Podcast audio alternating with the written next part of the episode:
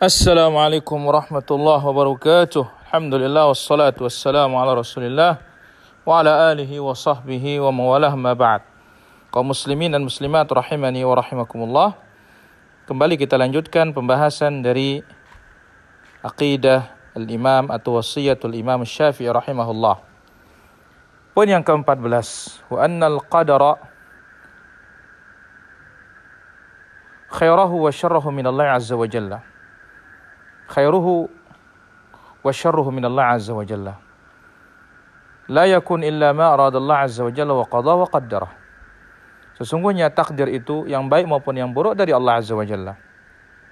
Tidak ada yang terjadi kecuali apa yang dikehendaki oleh Allah, apa yang ditakdirkan oleh Allah dan apa yang ditetapkan oleh Allah azza wa jalla. Berdasarkan firman Allah dalam surat Al-Qamar ayat 49, "Inna kulla syai'in khalaqnahu biqadar." Sesungguhnya segala sesuatu kami ciptakan dengan takdir. Qala ta'ala demikian juga firman Allah Azza wa Jalla dalam suratul Furqan ayat yang kedua. Wa khalaqa kulla syai'in faqaddarahu taqdira. Allah ciptakan segala sesuatu dan ditakdirkan dengan sebaik-baik takdir. Kemudian dalam hadis yang muttafaqun alaih Al-iman an tu'mina billah wa malaikatihi wa kutubihi wa rusulihi wal yawmil akhir wal qadri khairihi wa syarrih. Iman itu adalah beriman kepada Allah, malaikat-malaikatnya, kitab-kitabnya dan para rasul serta hari akhir dan beriman kepada qadar dan qadar yang baik maupun yang buruk. Dan dalam hal ini telah menyelisihi beberapa kaum.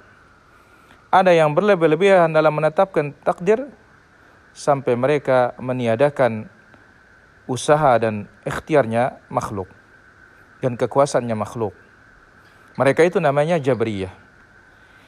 Ada juga di antaranya yang berlebihan dalam meniadakan takdir sampai mereka mengatakan manusia menciptakan perbuatannya sendiri. Mereka lah dikatakan Qadariyah. Lalu Allah Azza wa Jalla menunjuki ahlu sunnati wal jamaah kepada kebenaran, maka mereka berada di tengah-tengah di antara dua kelompok tersebut. Mereka mengimani Allah menciptakan dan mentakdirkan seluruh makhluk sebelum diciptakan langit dan bumi, Allah Azza wa Jalla mengetahui apa yang dikerjakan oleh makhluknya sebelum diciptakan. Mereka mengimani hamba dan perbuatan hamba ciptaan Allah Azza wa Jalla. Dan perbuatan hamba itu adalah perbuatan hamba itu sendiri. Inilah dia aqidah sunnah wal jamaah terhadap takdir. Semoga Allah Azza wa Jalla selamatkan kita dari penyimpangan dalam takdir ini. Wallahu taala ala wa alam walhamdulillahirabbil alamin